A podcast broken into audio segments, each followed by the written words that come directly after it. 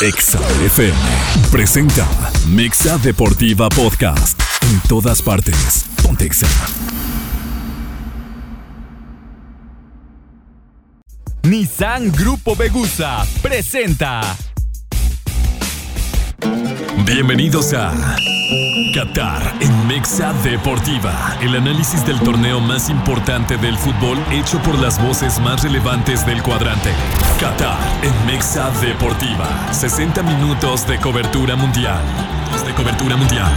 Qatar en Mexa Deportiva, en todas partes. Pontexa.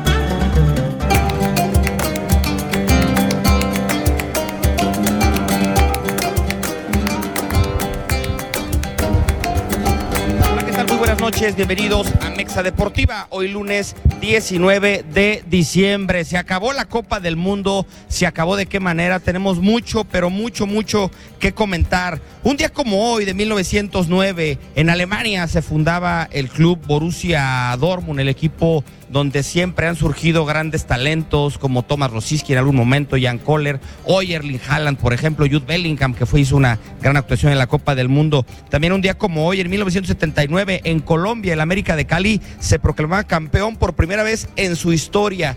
Y una de las anécdotas curiosas, lo que es el tiempo de repente, un día como hoy de 1983, en Río de Janeiro, se robaban la Copa Jules Rimet. La Copa Jules Rimet era el antiguo trofeo al campeón del mundo. Esta Copa del Mundo que cuando la ganaba algún campeón 3 veces, se la quedaba en aquel momento el país. No solamente la custodiaba, se la quedaba. La selección de Brasil venía a ser tricampeona del mundo en aquel momento y se la roban en el 83, le roban la Copa del Mundo. Esta copa, que usted no la recuerda, tenía la diosa griega Nike con sus alas abiertas, con los brazos hacia arriba, empuñando una pequeña copa. No medía más de 30 centímetros, lo dio una regla, y no pesaba más de 4 kilos, pues así de chiquita o de grande, según la quiero ver usted. Se la robaron, pero bueno, eso dio paso a la gran Copa del Mundo, que para mí es hermosa, el trofeo que ayer por primera vez levantó Lionel Messi. Y en los cumpleaños, es cumpleaños el día de hoy de Karim Benzema, también repito lo que son las cosas, el día de su cumpleaños anuncia que se retira la selección entre la polémica de que si lo pudieron o no llamar al final, y bueno, pues al final hoy en su cumpleaños dice no más Karim Benzema en Copas del Mundo. Teléfono en cabina 626-3820, WhatsApp 462-124-2004. Con el gusto de saludarlos el día de hoy en una transmisión especial, vestidos de gala, desde las instalaciones de Nissan Vegusa en Villas de Irapuato, una agencia preciosa que siempre nos recibe con los brazos abiertos, donde vamos a platicar de muchas sorpresas que tienen el día de hoy, coches completamente nuevos, mucha tecnología, mucho que nos puedan platicar. Acérquense para que conozcan, porque me dicen que ya tienen coches, entonces bueno, ya platicaremos. Después de todo este monólogo, saludo a mis compañeros y amigos. ¿Cómo estás, Gallo García? Buenas noches. Muy bien, con el gusto de saludarte y saludar a toda la gente, y agradecido, en verdad, con la gente de Vegusa.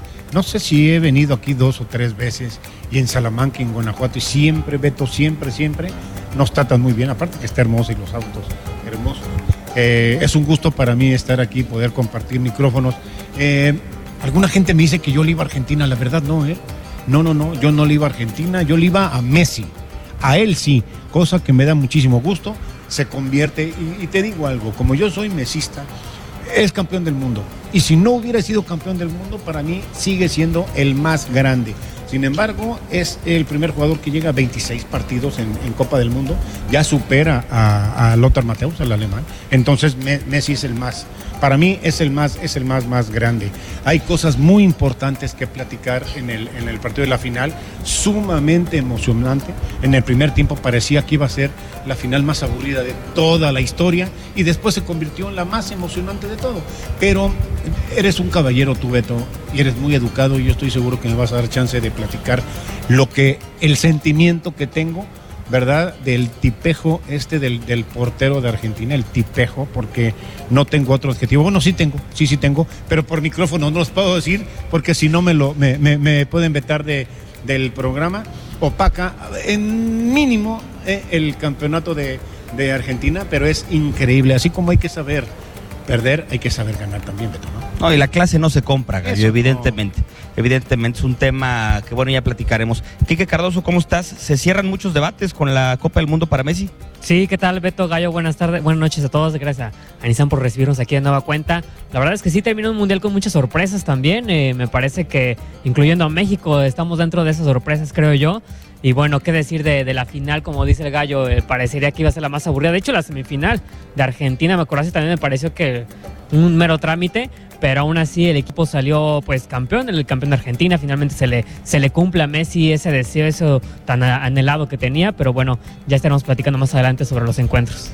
Y haciendo maletas desde Qatar, desde algún aeropuerto, desde la distancia, Paquito Chacón, primero que nada felicitarte por el gran trabajo y la gran cobertura realizada por las tierras catarís, y te saludo brevemente antes de dar paso a nuestros amigos de Nissan, solamente para que nos platiques cómo estás, qué tan cansado, duermes, no duermes, cuántas horas de sueño traes de jet lag, cómo estás, Paco, buenas noches. ¿Qué pasa, mi querido? Te gusta saludarte a ti, a toda la auditoria, a toda la gente, a toda la mesa, Gallo, Quique, a ti, y pues nada, aquí en el aeropuerto, efectivamente, yo ya esperando el vuelo, nos venimos con mucho tiempo de anticipación para entregar el carro rentado y que no haya ningún contratiempo. Salimos a las 8:20 de la mañana, hora de Doha, entonces todavía falta un buen ratito, nos quedan 2 horas y media más para estar aquí en la espera, pero bueno, contento de estar ahí con ustedes para hablar de esto tan emocionante y tan vibrante y tan único que se vivió el día de ayer acá en el estadio de USAIL en Doha, Qatar. Qué placer, qué privilegio y sobre todo qué honor el que nos acompañe, es Paquito. Como honor y privilegio estamos también recibiéndonos por aquí Brian Mortiz, de Vegusa Villas. Brian, ¿cómo estás? Buenas noches. Hola, buenas noches a todos, Gallito, Beto, Chacón, Quique, todo perfecto, ando más que emocionado, estoy más presumido que los argentinos, ahorita te cuento. No me digas, ¿se puede más? Se puede más. Pues seguramente tienes que presumir porque los coches están preciosos. Paco, aprovechándote que estás por ahí y que bueno, nos dijiste que tienes algo de tiempo en lo que te subes al avión, mucho que platicar de la final, muchísimo que platicar. Y no quisiera yo dejar de lado el tema arbitral porque pues, le sabes a muchas cosas, pero evidentemente si algo le sabes más que prácticamente todos, pues es al arbitraje. Sí, así es, Beto. Fíjate que, te digo, desafortunadamente no tuvimos un arbitraje digno de una final. Me parece que el árbitro dejó mucho que desear. En realidad la FIFA se le fueron cayendo los soldados. Tampoco tuvo que meter árbitros en instancias previas que no tenía contemplado. Por ejemplo, el italiano que lo querían para la final, pues lo tuvieron que meter por ahí en la semifinal porque se pusieron ellos candentes los partidos desde la eliminación de Brasil, etcétera.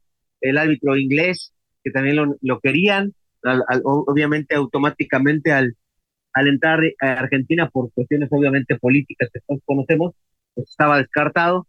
Y el tema de César Ramos, que era fuerte candidato, pero desafortunadamente pues a César no le ayudó el tema del pasaporte. Me refiero al pasaporte de su confederación. México sí es un equipo que pesa en ese aspecto. Sabemos que las designaciones ya también al último se vuelven un poco políticas. Lo vimos con la designación del árbitro catarí. Obviamente Qatar necesitaba una representación, tenía un árbitro y lo pusieron en este partido de tercer y cuarto lugar, que también le quedó grande. Solamente había tenido una actuación en el Mundial. No es un árbitro que tenga muchos blasones. Y también dejó mucho que desear, ¿no? El polaco, ya lo mencionamos, el de ayer, digo, me parece que los dos penales primeros que marcan, el de Argentina y después el de Francia, ninguno de los dos es, pero y como yo lo mencionaba ahí por un tuit, diciendo que Dios es árbitro, ¿no? Le mandó esa jugada para que al final de cuentas, creo que afortunadamente, pues de lo que hoy en día menos se habla es del árbitro, ¿no? Se habla mucho del tema de Argentina y que al final, bueno, en una tanda de penales se termina decidiendo el título del mundo. Gallo García, ¿es justo campeón del mundo Argentina? Por supuesto, sí, es justo. Aquí en el fútbol, como en muchas cosas de la vida, no es de merecimientos, Beto, ¿no? Es de hacer las cosas. Creo que Argentina hizo lo indispensable solamente, ¿sí? Para ser campeón y lo consiguió, y es un digno campeón. Y creo que levanta la copa del mejor jugador de la historia, y si no de la historia, de los últimos tiempos, en verdad me encantó. Paco, ¿sí nos escuchas bien, Paco? Sí, lo escucho perfectamente, okay. Mi querido Gallo.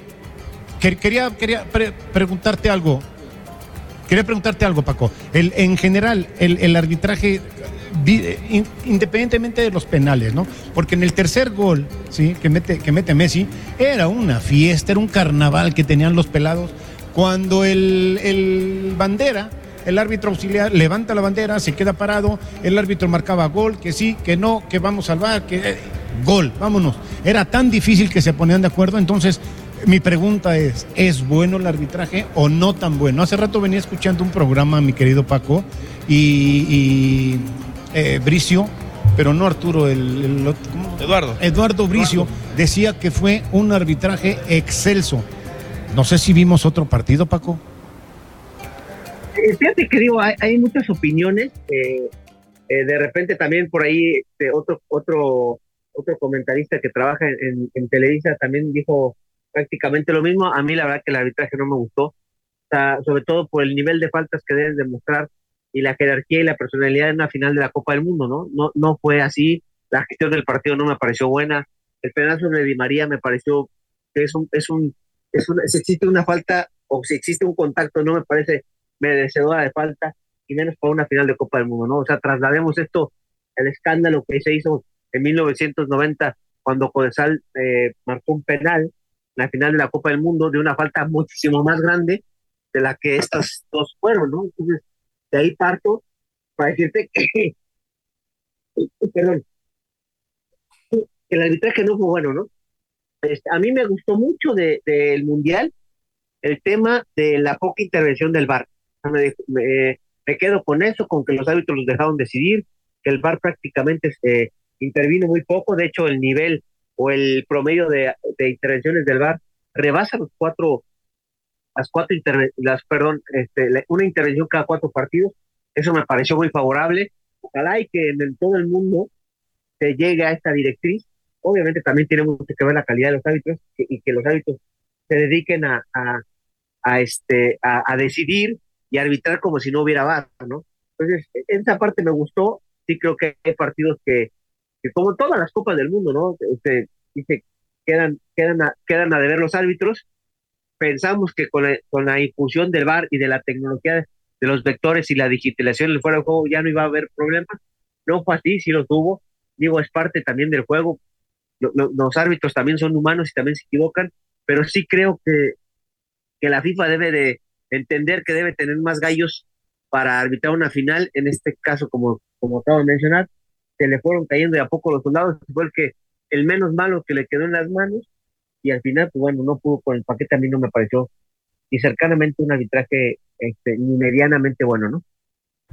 A mí en lo particular, y no soy árbitro, creo que en los dos penaltis hay elementos para considerar el penal, tomando en cuenta el rasero tan delgadito que se marcó en toda la Copa del Mundo.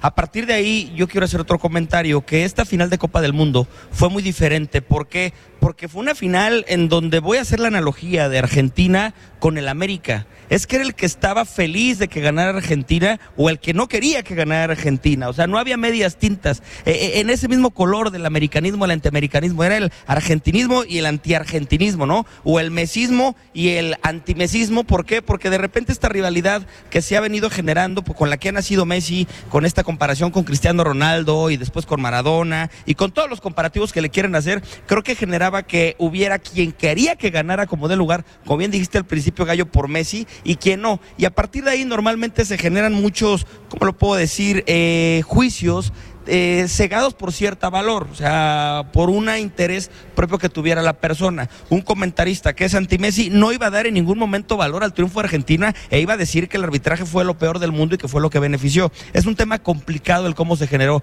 Yo en lo particular soy abiertamente un mesista, soy un enamorado del fútbol que ha dicho. Yo ayer vibré, de verdad, es que no pude evitar que se me salieran las lágrimas. Con mis hijos pequeños vimos el partido de verdad con una tensión que no las explicar. Nunca había vivido un partido partido de fútbol de mundial con esta emoción, con tal tensión, con tal sufrir, con tal abrazarte, con tal de repente, y la verdad es que no era mi patria, ni de cerca hacerlo, ¿no? Pero la verdad es que yo estaba feliz porque Messi tuviera el premio que merecía a la carrera que este tenía. Fue imposible no emocionarse. Yo creo que hablar del arbitraje, que yo mismo saqué la pregunta, sería desmerecer el triunfo argentino, y por eso pregunté al inicio contigo, Gallo, si era merecido o no. Ahora, Quique Cardoso, Argentina es campeón del mundo por Lionel Messi nada más, o tú qué destacas, más allá de ahorita hablar del Dibu Martínez, del fútbol que hizo el equipo argentino y qué dejó de hacer Francia para no ser campeón.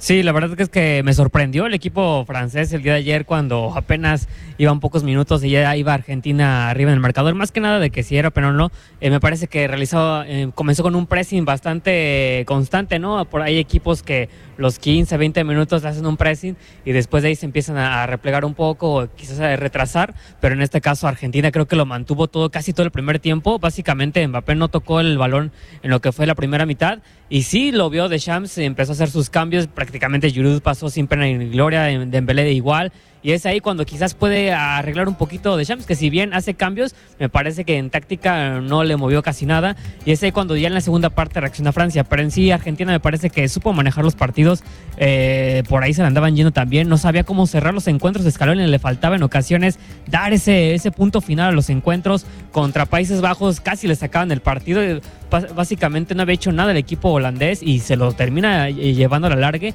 y en este caso Francia me parece que también por ahí le faltó también definir al equipo argentino. Me parece que se confió demasiado, creía que ya con el 2-0 amarraba el encuentro, pero obviamente no tienes que desconfiar de Francia, ¿no? Que en cualquier momento te ponía a atacar, te ponía velocistas, ¿no? Como es Mbappé, como es Thuram, que me parece que es una grata revelación para el equipo de Francia también, y que eso lo aprovechó bastante Argentina. Quizás sus recambios también tuvieron mucho que ver en ese torneo, sabía en qué momento meter a sus jugadores de refresco para darle al equipo frescura de Argentina, y no solo le dejara todo el trabajo a Messi, que si bien aguantaba casi todos los encuentros, los aguantó Messi, ¿no? Incluso en la semifinal frente a Croacia lo terminó dejando todo el encuentro, aun cuando ya tenías el partido ganado. Me parece que eso, y como lo decimos, obviamente también tiene que ver el arquero tácticamente hablando, porque sí, lo demás sí me parece bastante desagradable, pero sí también tiene que ver obviamente el arquero en este mundial, como lo tuvo que ver en la Copa América cuando gana.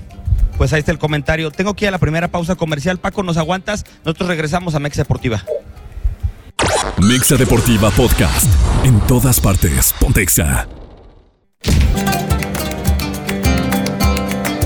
A analizar Qatar en Mexa Deportiva. Quiero recordarles que en Nissan Vegusa tenemos la Navidad más grande. Sí, la más grande. Ven y vive la mejor Navidad a bordo de la nueva Nissan X-Trail 2023. Ven y estrena antes que nadie con tasa del 10.92%. Contamos con unidades de entrega inmediata. Acude a tu distribuidor Nissan Vegusa más cercano y vive la Navidad más grande. Consulta términos y condiciones. Y pues de una vez aprovecho para saludar a mi agrandadísimo amigo Brian. Lo digo así porque él lo dijo, Al inicio del programa, no estoy faltando ningún respeto. Brian dijo, ando más agrandado que argentino porque Nissan tiene hoy los coches con la mejor tecnología, con pura innovación. Platícame, Brian, ¿qué está pasando con Nissan?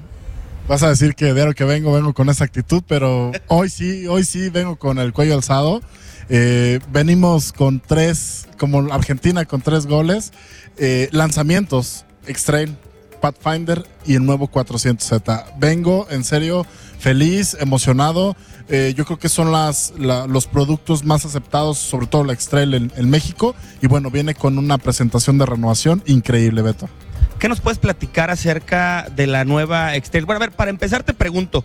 Hace tiempo, y era de dominio público, que no había coches, que yo quería venir a comprar un coche y no tenías que venderme, ¿no? Correcto. ¿Hoy ya tienes coches? Bueno, pues como ves en piso ya estamos full, ya tenemos vehículos en exhibición y bastantes, y prácticamente de todos. Ya esto se está acomodando, estos nuevos lanzamientos, obviamente la marca ya trae presupuestado una buena cantidad de vehículos disponibles. Incluso si vienes tú, Beto, de hecho yo creo que ese sería como para ti la X-Trail. Si vienes, yo creo que te la llevas de entrega inmediata.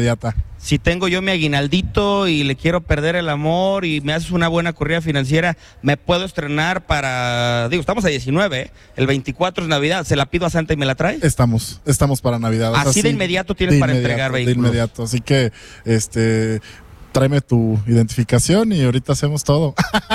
¿Qué necesita una persona para estrenar en Nissan, Brian? Bueno, mira, tenemos varios tipos de financiamientos, de arrendamientos, varias opciones en cuestiones al enganche, sobre todo. Hay desde el 10% hasta el 90% con plazos cortos, seguro gratis, incluso meses sin intereses, dando un buen enganche. Arrendamientos si necesitas deducir, si eres una empresa, una persona física con actividad empresarial, que traes muy buen ingreso, necesitas deducir, pues bueno, esa es otra manera. Entonces, aquí la ponemos, como dicen, de pechito. Sobre todo ahora que está terminando el año, ¿no? Y es importante. ¿Toman autos seminuevos? Esos de básico, traes tu auto, lo evaluamos 2 horas y ya te damos un presupuesto. Si es Nissan, obviamente tasamos sobre un mejor precio para la renovación de otro Nissan. Oye, pues ahora que regrese Paco Chacón, que por ahí me dijo un pajarito que se va a quedar todavía unos 10 días pasando por allá las fiestas decembrinas. De regreso, Paco, aquí te invita Brian, a ver si pues vamos cambiando ya el vehículo, ¿no? ¿Cómo ves? Que va a llegar con el bolsillo lleno, ¿no? No, pues se escucha padrísimo. Yo, la verdad que estoy contento y también estoy emocionado. Tú me dijiste que iba a llegar la X-Trail, la eléctrica, entonces yo me voy a esperar a que salga la X-Trail eléctrica, ya me la recomendaste mucho, pero sin duda... Ahora que cambie de carro, va a ser un Nissan. Oye, mi Paco, aprovechando nuevamente, ahora te quiero preguntar tu opinión futbolística. Estuviste en Qatar. ¿Cuál es tu conclusión de esta Copa del Mundo? ¿Cómo se vivió? Evidentemente de una manera diferente, con medio de comunicación cubriendo, pero al final no dejas de ser aficionado, de sentirlo, de vivirlo. Evidentemente te han tocado otras Copas del Mundo. ¿Cómo evaluarías Qatar 2022 y sobre todo el cierre? Y te pregunto también, ¿es para ti la final más emotiva, al menos de los últimos años? Mira, mi querido Beto, creo que hubo muchos matices en este mundial. Me parece que Qatar hace una extraordinaria organización, es una organización de 10, no hay nada que decir. Aparte se quitaron muchos mitos de toda la que se creía de que el mundial de Qatar y las restricciones y el otro. Me parece que Qatar termina lavándose la cara de una manera impresionante, la ciudad lista para el mundial, el metro listo para el mundial, el transporte listo para el mundial, los estadios listos, todo, la verdad, una organización impresionante y un mundial fascinante, un mundial único en donde pudieras asistir a 2 partidos por día si querías, con unos traslados súper ágiles, la ciudad increíble, impecable, mucho lujo, la verdad es un mundial perfecto, con medio de comunicación pues no había que trasladarse, no había que tomar vuelos, etcétera, y como aficionado también, todo en una ciudad, todo en corto, todo el ambiente, para los que podemos andar, la verdad que sin echar mucho vino, aunque sí me gusta, pues, pero fue algo que, digo, fue diferente, pero lo vivimos muy bien, se disputó el Mundial, una final, creo que un colofón cerró con broche de oro, con un estadio histórico lleno para... prácticamente 90,000 aficionados, un escenario, Beto, de verdad, o sea, de verdad lo que es el Estadio Israel es una cosa de locos, la organización increíble, una final que había sido un poco plana hasta el 180, viene Mbappé y le rompe esta tesitura y termina siendo un gran partido de fútbol con una final súper emotiva, con un Messi levantando la copa. Me parece que, digo, le vaya a sonar a Argentina, muchos sí se volcaron a favor de Messi, es más, te puedo decir que sí, la mayoría de la gente que no terminaba yendo a la Argentina sí quería que ganara Messi, que yo me incluyo. Qué gran colofón de la carrera de Messi, ahora sí ya se puede sentar perfectamente en la mesa al lado de Maradona, al lado de Pelé, hay que ponerlo ahí, porque es un histórico del fútbol mundial y me dio muchísimo gusto por él, la verdad que yo creo que Qatar cumplió con las expectativas y las cosas que se venían manejando de Qatar, creo que las dejó atrás. Los qataríes hicieron un gran mundial, independientemente de las cosas políticas que se hablen de lo que pasó previo a la Copa del Mundo. Me parece que a partir de que la gente empezó a llegar a Qatar, no te puede haber alguien que pueda decir, no, es que a mí me pasó esto, es que a mí no me cumplieron con algo. La verdad que todo funcionó a la perfección y eso sí, digo, hay mucha plata acá. No sé qué vaya a pasar con los estadios, porque los estadios desafortunadamente van a estar desperdiciados, porque la Liga Qatarí es una realidad que si tú te metes hoy a YouTube a ver qué pasa con la Liga Qatarí, vas a ver 2,000, 3,000 aficionados en cada partido. pues definitivamente es una inversión que quedó ahí, que va a quedar detenida y que habrá que ver. Hay algunos estadios que fueron desmontables, ¿no? Tal es el caso de este estadio que tenía terminación con números. Oye, Brian, hablando de números, nuevamente regresando al tema de Nissan Vegusa, quiero que me platiques de esta nueva Xtrail. Yo la estoy viendo, es preciosa, realmente es nueva, o sea, de repente dicen, oye, ya salió un nuevo vehículo con tal año, y el vehículo no cambió, la línea de alguna manera sigue siendo la misma. Es que este Xtrail, o sea, si yo veo el Xtrail anterior, no se parecen absolutamente nada, se parece en que tiene un logo que dice Nissan, en que tiene 4 ruedas, un volante y muchas puertas, pero después de ahí es un vehículo completamente diferente, ¿no? Es correcto. Bueno, Beto, no sé si te acuerdes que hace algunos meses, de hecho en este espacio, mencioné que Nissan estaba al 2023 con el plan de cambiar el 80% de sus vehículos. Con esta nueva X-Trail, con esta nueva Pathfinder, con nuevo Z, bueno, ya estamos más o menos como al 60-70% de cambiar todas las unidades en cuestiones de físicas, tecnologías, y más que un vehículo, bueno, una transformación global completa de la marca con mi Nissan App, con el Nissan Connect Finder, Nissan Connect Services. O sea, aparte de los vehículos que cambiamos, bueno, cambiamos toda nuestra estructura en cuestiones a servicios que le vamos a dar al cliente. Con esta nueva X-Trail, pues prácticamente, de hecho vamos atrasados un poquito. Esta X-Trail nueva se presentó hace 2 años en Estados Unidos. Es un producto ya probado por el mercado más difícil en el mundo, que es el de Estados Unidos.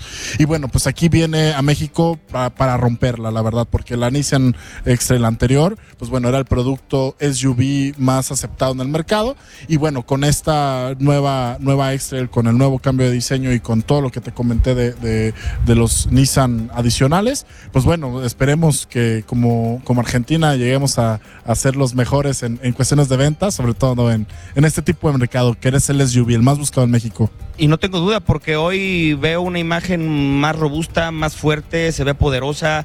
¿Qué me puedes platicar acerca de, veo parrilla, veo dobles faros?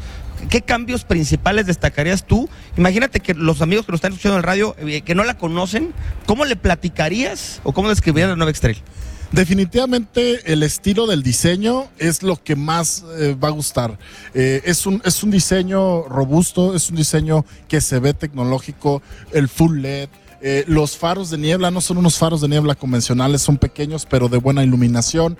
La tecnología en la parte interior, digo, no por despreciar la X-Trail anterior, pero sí era, bueno, los acabados eran los suficientes, no más, pero esta yo creo que ya va un paso adelante en cuestiones de comodidad, de confort, de materiales y sobre todo de tecnología. El motor sigue siendo 4 cilindros, va a ser 2.5, en esa parte no se modifica muchas cosas. La caja CVT obviamente ya es la de nueva generación, pero bueno, la verdad es que me encantaría más que vinieran a los distribuidores de Nissan Vegusa, la conocieran, porque aquí la tenemos, y bueno, ya nos den sus propias opiniones, porque su opinión es la que más vale, ¿no? Oye, datos de contacto, ubicaciones, ¿dónde nos pueden encontrar? Mira, de Nissan Grupo Vegusa tenemos en Irapuato 2 sucursales, Irapuato Villas y Solidaridad. Aquí cerca tenemos también la de Salamanca, Silao, San Miguel de Allende y Guanajuato Capital. Esas son nuestras ubicaciones. Prácticamente en todos los distribuidores tenemos la X-Trail para que la puedas ver, la puedas conocer en diferentes versiones. Y bueno, de la entrega inmediata, pues, ¿qué te digo? Oye, y bueno, pues como cuando uno va a comprar ropita, ¿no? O sea, de repente lo único que no te puedes probar son los calzones y los calcetines, pero si te vas a comprar una chamarrita, te la puedes probar. ¿Puede uno probar la camionetita? Claro que sí, sí la podemos probar, darle una vueltita. Y bueno, en cuestiones de precios, te voy a dar ya los precios de lanzamiento. Hay varias versiones, hay 3 versiones: Advanced, Exclusive y Platinum. Hay una Platinum Plus que sería el tope de gama, empezando desde 680 hasta 820. No, pues déjame ahorro más del aguinaldo y pido un incremento, pero vale muchísimo la pena. Tengo que ir a un corte comercial. No dejo gallo en saco roto que saludes al Dibu Martínez. ¿Qué te parece si regresando tocamos el tema en lo que nos aguanta poquito, Carlos? Pausa y regresamos. Mexa Deportiva Podcast. En todas partes, Pontexa. De vuelta, siguiendo analizando lo que pasó ayer en Qatar en Mexa Deportiva, y no podemos dejar de hablar del tema de valores, del tema de cosas positivas. El día de ayer, por ejemplo, a muchos gustó, a otros tantos no gustó. Por ejemplo, cuando Messi va a levantar la Copa del Mundo, le ponen una túnica, y esa túnica tiene un nombre que se llama Besht. Esa se la ponen los ministros de Qatar. Ayer era Día Internacional de Qatar, y al final de cuentas uno dice, bueno, es un tema cultural, puede gustar o no gustar, y es un tema de valores, y ahí está. Extraña demasiado que en una sociedad tan cerrada culturalmente hablado, tan respetuosa, tanto tema del alcohol, tanto tema de la FIFA, de que si los gritos y que eso, hayan permitido al señor Nahuel, ¿cómo se llama este? Emiliano Martínez.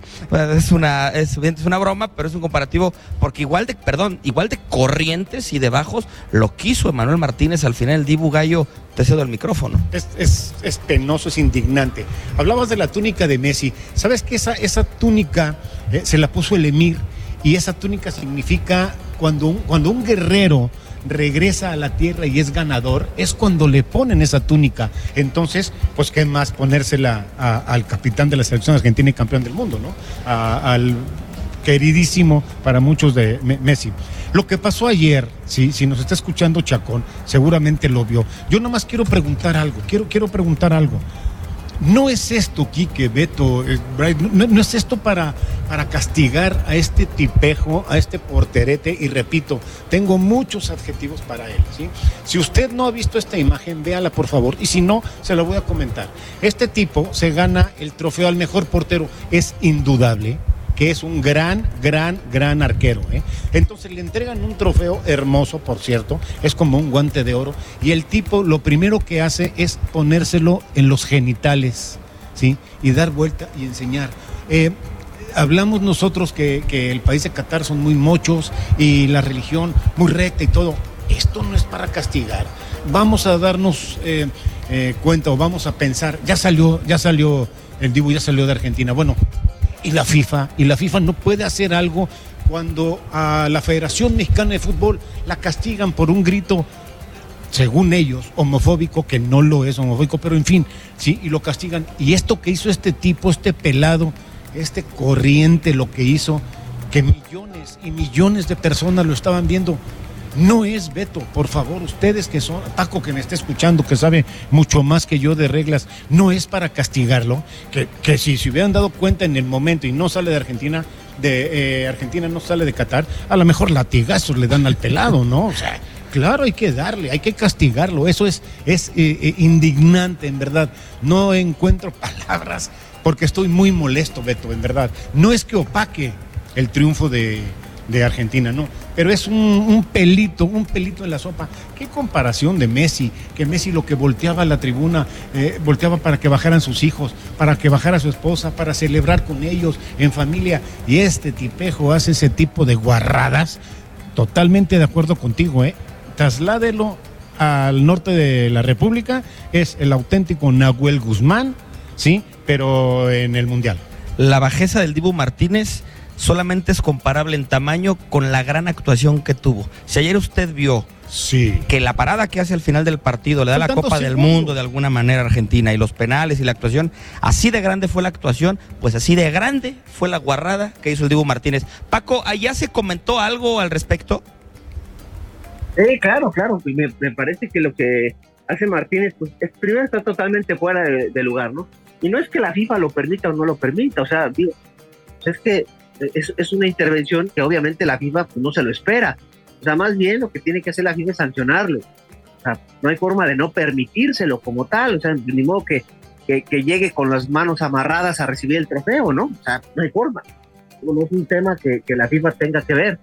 Lo que sí tiene que ver es lo que dice el Gallo, estoy totalmente de acuerdo con él, es el castigo. Debe haber un castigo ejemplar para Martínez. Me parece que lo que hace, digo, o sea, solamente los argentinos se lo podrán perdonar, porque es imperdonable. La verdad que efectivamente siendo un momento histórico, y comportarte pues como un pelafustán no viene al caso, ¿no? Y más aún después de la actuación que tuviste, porque ojo, o sea, así con todas las letras, Argentina es campeón por Martínez, es una realidad, ¿verdad?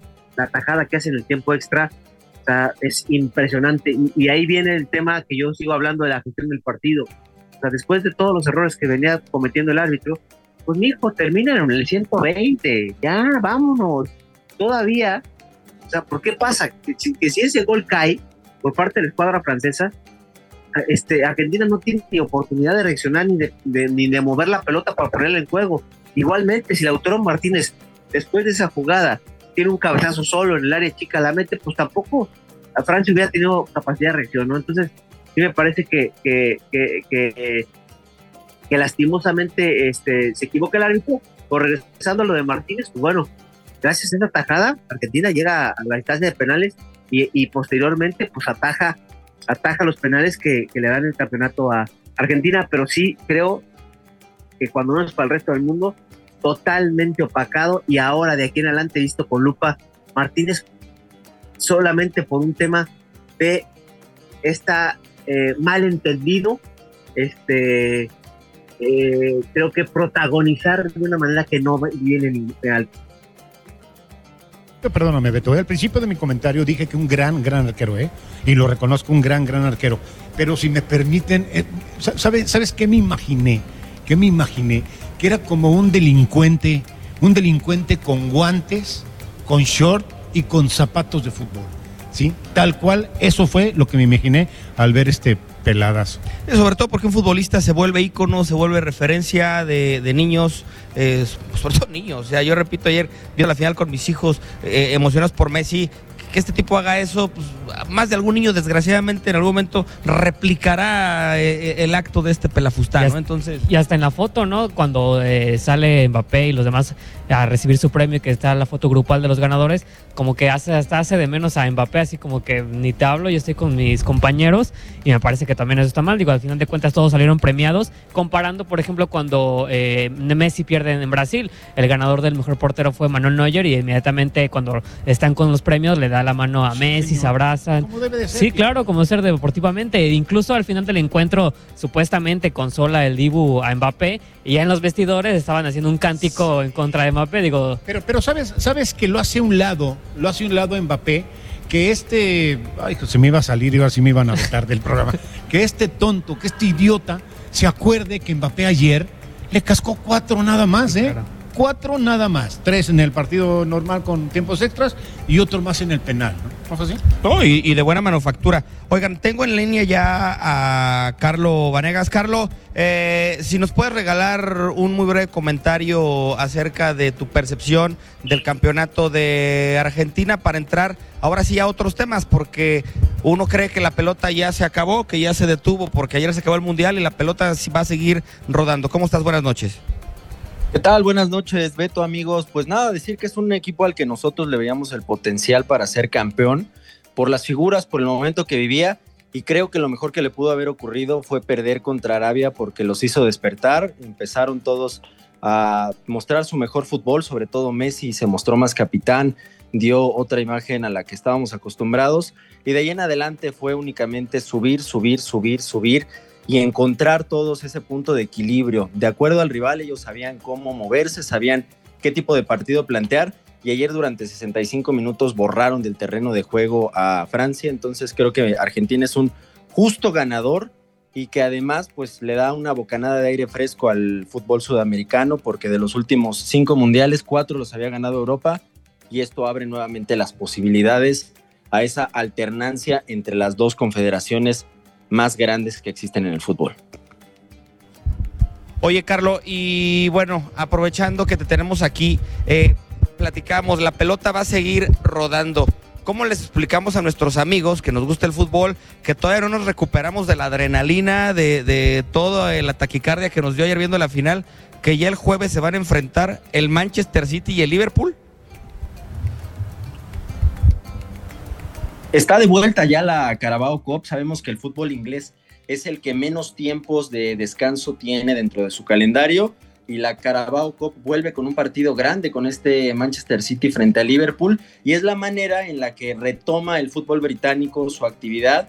Algunos equipos, como por ejemplo el Manchester City, pues habrán visto cómo varias de sus figuras llegaron a rondas finales, un Joao Cancelo, en fin, Nathan Ake, todos ellos no reportarán aún con el conjunto Citizen, pero del otro lado el Liverpool pues tiene a un Salah que no acudió al Mundial, tiene a un grupo de figuras que se quedaron con el club y que podrán hacer sin duda un buen papel. De hecho, es la única liga que va a continuar en activo lo que resta del año. También habrá actividad en la Copa del Rey en este fin de semana, pero el Barcelona y el Real Madrid están excluidos dada su relevancia y lo lejos que han llegado en las últimas ediciones. El único que participará en esta ronda sería el Atlético de Madrid el próximo 22 de diciembre, y así es como se retoma nuevamente la actividad en Europa, pero por ejemplo en Alemania regresan hasta después del 10 de enero y en Italia será hasta el primer fin de semana del mes de enero. Entonces únicamente España e Inglaterra tienen pues esta actividad de inmediato, si así le podemos llamar. Sí, Paquito. Qué malinchista eres, yo pensé que ibas a hablar con la jornada 1. En la Liga MX tenemos el Necaxa contra San Luis. Paco, no lo digas tan fuerte, no me despiertes todavía, que todavía se inventaron una copa por México y padre Dios, digo, me gusta mucho el fútbol, pero hay momentos en los que, vaya, hay que disfrutar lo que se queda, ¿no, Gallo? Sí, Paco, por favor, ahorita no, dilo despacito, ahorita está el partido de la Copa Sky, América-Toluca, por favor, ayer vemos la final más que va a tener la oportunidad de la historia y ahorita está del Atlético de Madrid contra el Elche en estos días que se vienen. Ahí estaremos en el Wanda Metropolitana siguiendo la cobertura desde acá, desde Europa. Aprovecha todavía que estás allá, Paquito, porque te pueden tocar buenos partidos. Por ejemplo, Carlos, en España la liga se va a reanudar en este mismo diciembre, ¿no?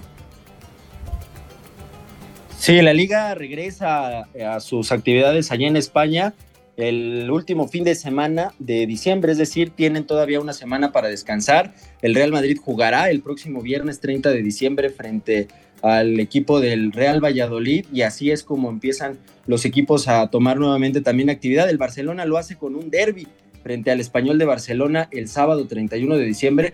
No hubo tanta oportunidad para que descansaran, por lo cual sería ideal que algunos de los jugadores que parten, como siempre, desde la banca, ahora sean titulares mientras se reintegran aquellos que tuvieron esta aventura mundialista y reportan con los clubes, pero pues sí, en España lo harán hasta el próximo fin de semana y en Inglaterra lo hacen a partir de mañana con esta Carabao Cup y la siguiente semana tendrán el Boxing Day el próximo 26 de diciembre. Hay una, por ejemplo, las ligas de segunda división, la Serie B en Italia o la segunda división en España, esas no pararon. Por ejemplo, está el caso del central de Polonia, Kamil Glik, juega para el Benevento. Bueno, estaba siendo eliminado el lunes, martes, no me acuerdo cuándo fue un partido contra Argentina, porque Polonia no termina de avanzar, ¿sí? Y al próximo fin de semana ya estaba jugando en su club. O sea, ya tenía que estar jugando. Hoy ya hay muchos futbolistas que reportaron, evidentemente ni franceses ni argentinos, seguramente ni croatas ni marroquíes. Ya nos dio tiempo también de hablar de la sorpresa de Marruecos y el tercer lugar, pero finalmente los demás ya reportaron con sus clubes, porque son los que pagan y el negocio tiene que seguir de alguna u otra manera. Ahora, Quique, yo tengo muchas dudas de cómo va a regresar Messi al vestidor de Francia, ¿no? De París, porque al final de cuentas Mbappé evidentemente se quedó enchilado, se quedó picado, es un ganador, es un competidor, son dos tipos con una genética de liderazgo, de que de repente el celo profesional tiene que salir ahí. ¿Cómo será el vestidor del PSG, donde Messi va a ser el rey, donde domina mucho sudamericano? ¿Cómo lo va a gestionar el técnico Galtier, no? Sí, bueno, ahí creo que debe de entrar también ya la madurez, ¿no?, que vaya adquiriendo Mbappé, porque recordamos cuando llega Messi era como que esa disputa, ¿no?, de Mbappé, yo soy el líder aquí del París, soy la figura, y de repente llegó Messi con Neymar, y creo que ya debe de entrar esa madurez, de incluso felicitar el resto del vestidor, del resto del resto del vestidor para felicitar a Messi, pero bueno, creo que sí lo debe tomar como buena manera todo el resto del plantel, incluyendo a Hakimi, ¿no?, que también tuvo un gran mundial ahí con el conjunto de Marruecos. Creo que en general me parece que tiene que haber un vestidor del Paris Saint-Germain unido y a seguirle para adelante, y también Mbappé que vea, ¿no?, que el nivel que trae ya, tantos goles en mundiales, que debe de ya dar ese paso adelante, ¿no?, a otro equipo en el siguiente verano. Yo creo que la educación es muy diferente, Beto, ¿eh? Y yo estoy casi seguro que cuando llegue Messi al vestidor del PSG, hasta paseillo le pueden hacer, porque reconocen que es el mejor jugador de la historia.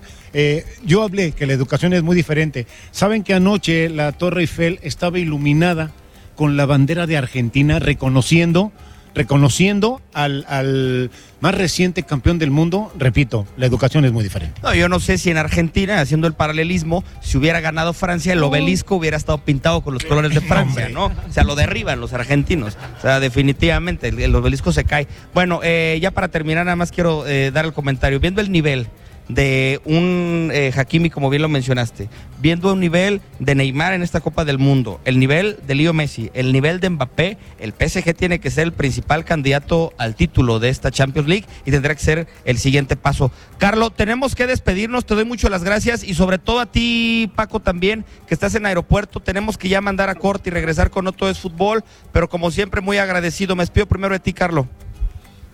Gracias a ustedes, les mando un fuerte abrazo. Y Paquito, pues te dejamos descansar, que tengas un buen viaje, buen regreso, y ya nos vemos por acá en algunos días. El próximo lunes nos volvemos a conectar, yo seguiré por acá todavía unos días más, y ya les voy platicando a ver qué partido me encuentro por ahí en el camino. Gracias, Paco, vamos a corte y regresamos a Mexa Deportiva. Mexa Deportiva Podcast, en todas partes, Pontexa. La polémica está en la Mexa Deportiva, porque no todo es fútbol. Los deportes que también mueven al mundo, solo por Exa FM. De regreso en Mexa Deportiva. Antes de llegar a No Todo es Fútbol, Brian, no quiero despedir esta visita, esta transmisión sobre el tema de la visita a Nissan Vegusa, sin que nos platiques nuevamente de algo que ya se ha venido hablando mucho, pero nunca está de más recordar qué es todo esto que dice electrificación, qué es todo esto de e-Power. Mira, el e-Power, como les comentaba la vez pasada, es un vehículo 100% eléctrico, es decir, todos los componentes que tienen que ver con la movilidad del vehículo son eléctricos. La Kicks e-Power es el primer vehículo de la gama Nissan que llega a México con este motor e-Power, el cual te va a dar hasta 25 kilómetros por litro. Como dices, oye, pero es eléctrico, ¿cómo litros en gasolina? Bueno, utilizamos un generador, ese generador es a gasolina, tú le va a estar a revoluciones mínimas, constantes, y lo que va a dar la potencia es el motor 100% eléctrico. O sea, esta es la nueva tecnología de Nissan, nadie más la tiene y ya está en México. Un eléctrico sin que lo tenga que conectar, o sea, le pongo gasolina pero funciona como un auto eléctrico. Es correcto, un vehículo eléctrico, Beto, tú lo enchufas, ¿cuánto tiempo vas esperándolo? ¿Cuánto tiempo te tardas ir a la gasolinera? Nada. Entonces, esa es la ventaja de nuestra e-Power. ¿Y cómo lo diferencias con toda esta gente que le llama que es un vehículo híbrido o que tiene duda de los híbridos? Mira, el híbrido funciona, son dos motores, un motor eléctrico y un motor a gasolina, y entre los dos van combinando para darte una economía de combustible. Hay unos que utilizan a bajas revoluciones, utilizan el eléctrico, otros solamente para el encendido, bla, bla, bla.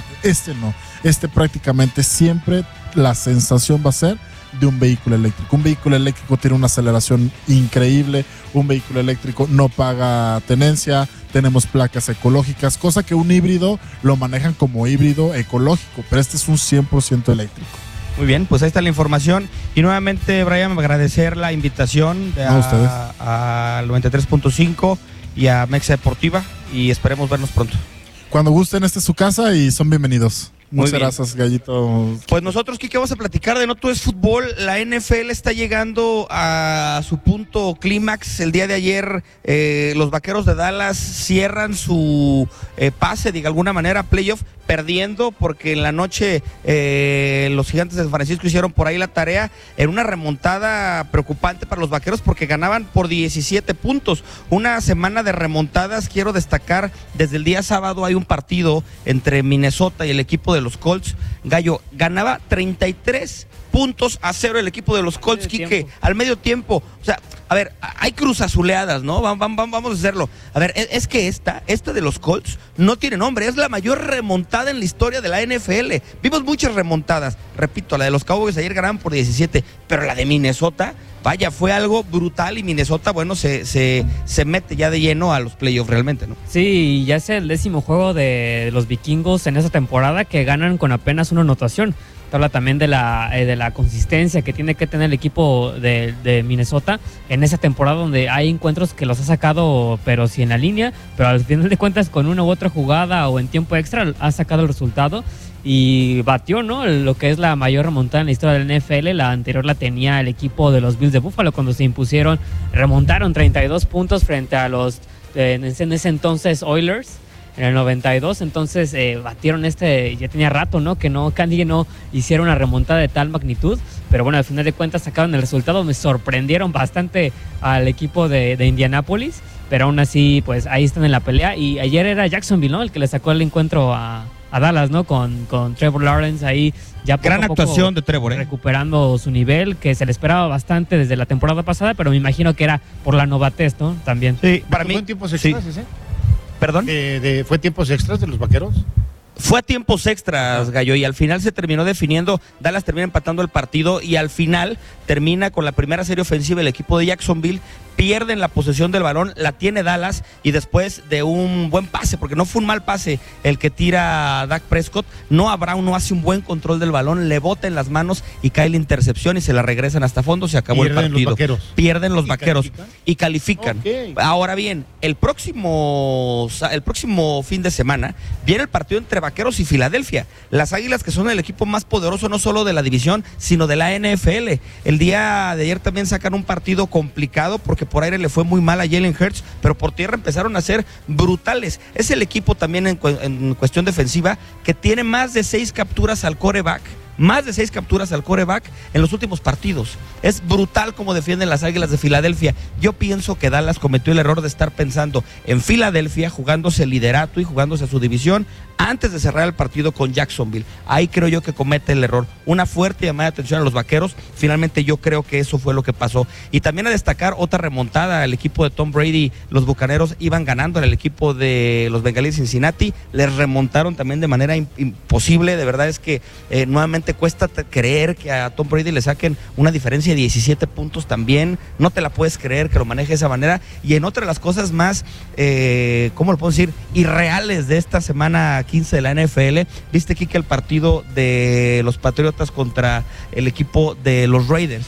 Se van a tiempo, están empatados en el tiempo regular prácticamente. La última serie ofensiva la tiene el equipo de Nueva Inglaterra. Y Nueva Inglaterra saca la jugada y cuando saca la jugada del reloj ya está en ceros, pero concluye hasta que esta misma termina. Empiezan a ir por tierra, todo mundo se hace para atrás del equipo de los Raiders y cuando ven que le van a dar, empiezan a hacer jugadas reversibles. Irreversibles, se les hace bolas el engrudo y en la reversible le dan la pelota a un jugador de los Raiders y este la regresa a zona de anotación. Ya tenías el empate, ya te ibas a ir por lo menos a tiempo extra. Ya con regalo en ceros. Con regalo en cero. Para andar haciendo payasadas, perdieron el partido. De verdad es inverosímil que le pase eso a un equipo de Bill Belichick. O sea, yo quiero pensar ese vestidor lo que fue con el coordinador ofensivo. Ha de haber sido, híjole, una verdadera calamidad, Kike. Es tu último juego, ¿no?, este día, porque así no le puede pasar nada de ese tipo, y menos a Belichick. Como bien dices, Beto, un coach tan con tanta experiencia en la NFL y que le pasen estas situaciones. Por el lado de Tom Brady, la verdad es que lamentable, ¿no?, que le esté pasando a los Bucaneros esta temporada.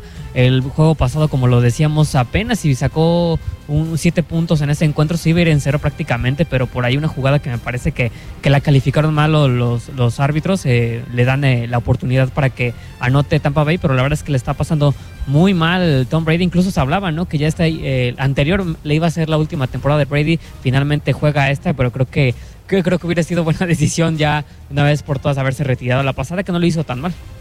No quiero dejar de comentar también el triunfo el día jueves por la noche del equipo de los 49 de San Francisco, nuevamente con el tercer mariscal de campo.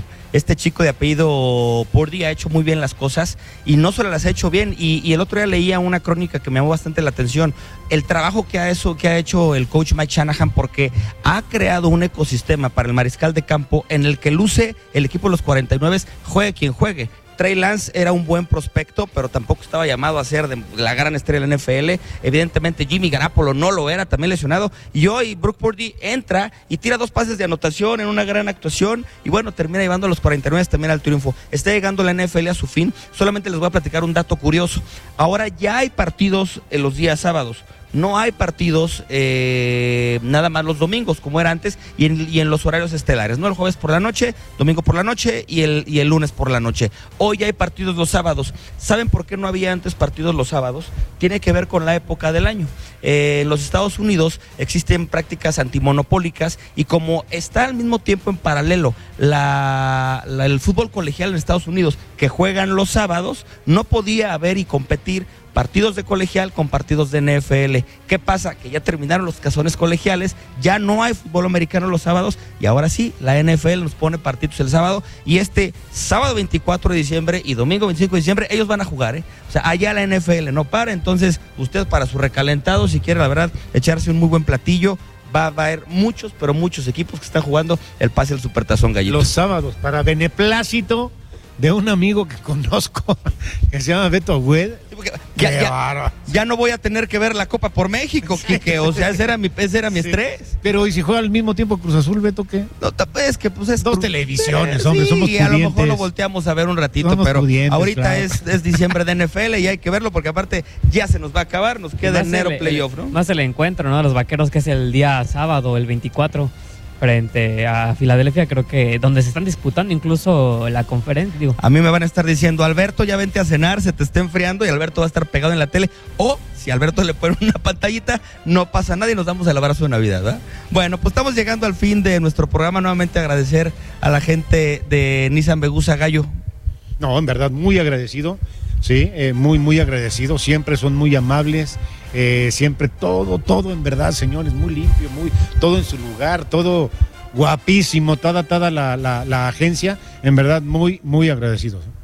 Quique Cardoso. Gracias, Beto, Gallo, un gusto como siempre, gracias por recibirnos aquí en Vegusa Nissan, y sobre todo te iba a comentar rápidamente lo de la NBA que volvió a la Ciudad de México después de 3 años, donde el encuentro fue entre los Heat de Miami frente a los Spurs de San Antonio. Casualmente los Spurs eran los locales y terminaron perdiendo 111-101, pero lo que iba es que también en NFL el local fue los Cardenales y quien se terminó llevando el triunfo por los 49 de San Francisco. Creo que no le vino bien la localía a ninguno de los dos equipos, tanto NBA y NFL, pero bueno, fue un gusto aquí en la Ciudad de México que se llenara. Lamentablemente se retrasó la segunda mitad por cuestiones de luz, digo, que esas cosas pasen en un partido oficial. Creo que fue muy triste en este regreso, pero bueno, se lleva el triunfo, y Jimmy Butler sobre todo, que era de esas figuras del Heat de Miami, pues se lleva el triunfo. Oye, Beto, este es nuestro último programa previo a la Navidad, ¿no? Yo no sé si Año Nuevo, pero previo a Navidad, y pues no me resta en verdad a toda la gente, toda la gente, desearles una muy, muy feliz Navidad, que tengan mucha salud, que cenen rico, y nada más háganme un favor, cuídense. Gracias, Gallo, Beto, pues un abrazo igualmente, ¿no? Que la pasen muy bien esta Navidad y pues bueno, ya nos estaremos viendo en el próximo programa. Pues felices fiestas hasta el 2023, esto fue Mexa Deportiva. Messi y Argentina campeón del mundo, no me cansaré de decirlo. Pase una excelente noche.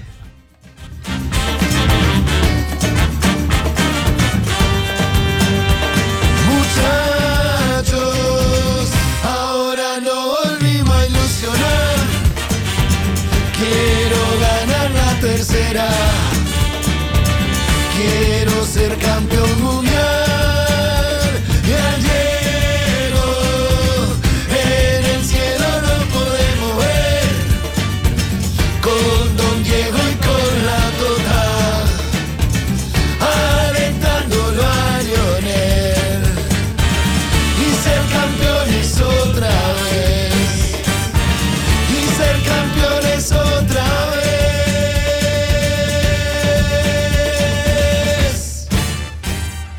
Esto fue Qatar en Mexa Deportiva. Beto Agüed, Paco Chacón, Quique Cardoso y Alejandro El Gallo García dejan los micrófonos para esperarte el próximo lunes con el análisis más completo del cuadrante. Escuchaste Qatar en Mexa Deportiva por Exa FM 93.5 en todas partes. Pontexa. Mexa Deportiva fue presentado por Nissan Grupo Vegusa. Exa FM presentó Mexa Deportiva Podcast. En todas partes, Pontexa.